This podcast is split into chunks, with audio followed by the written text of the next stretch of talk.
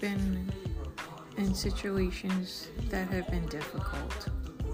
I've been going through some difficult situations in my job recently, but I'm trying not to let it affect me. But I'm refocusing my energy on other things like things that matter, like my family and my relationship with God. It's funny because it seems like at those times when I am going through, there seems to be nobody there for me. That's when I really have to trust God and believe that He will bring me through to the other side of the battle, stronger, victorious, and well able. So don't be discouraged today, friend, if things seem like they're falling apart and you feel all alone.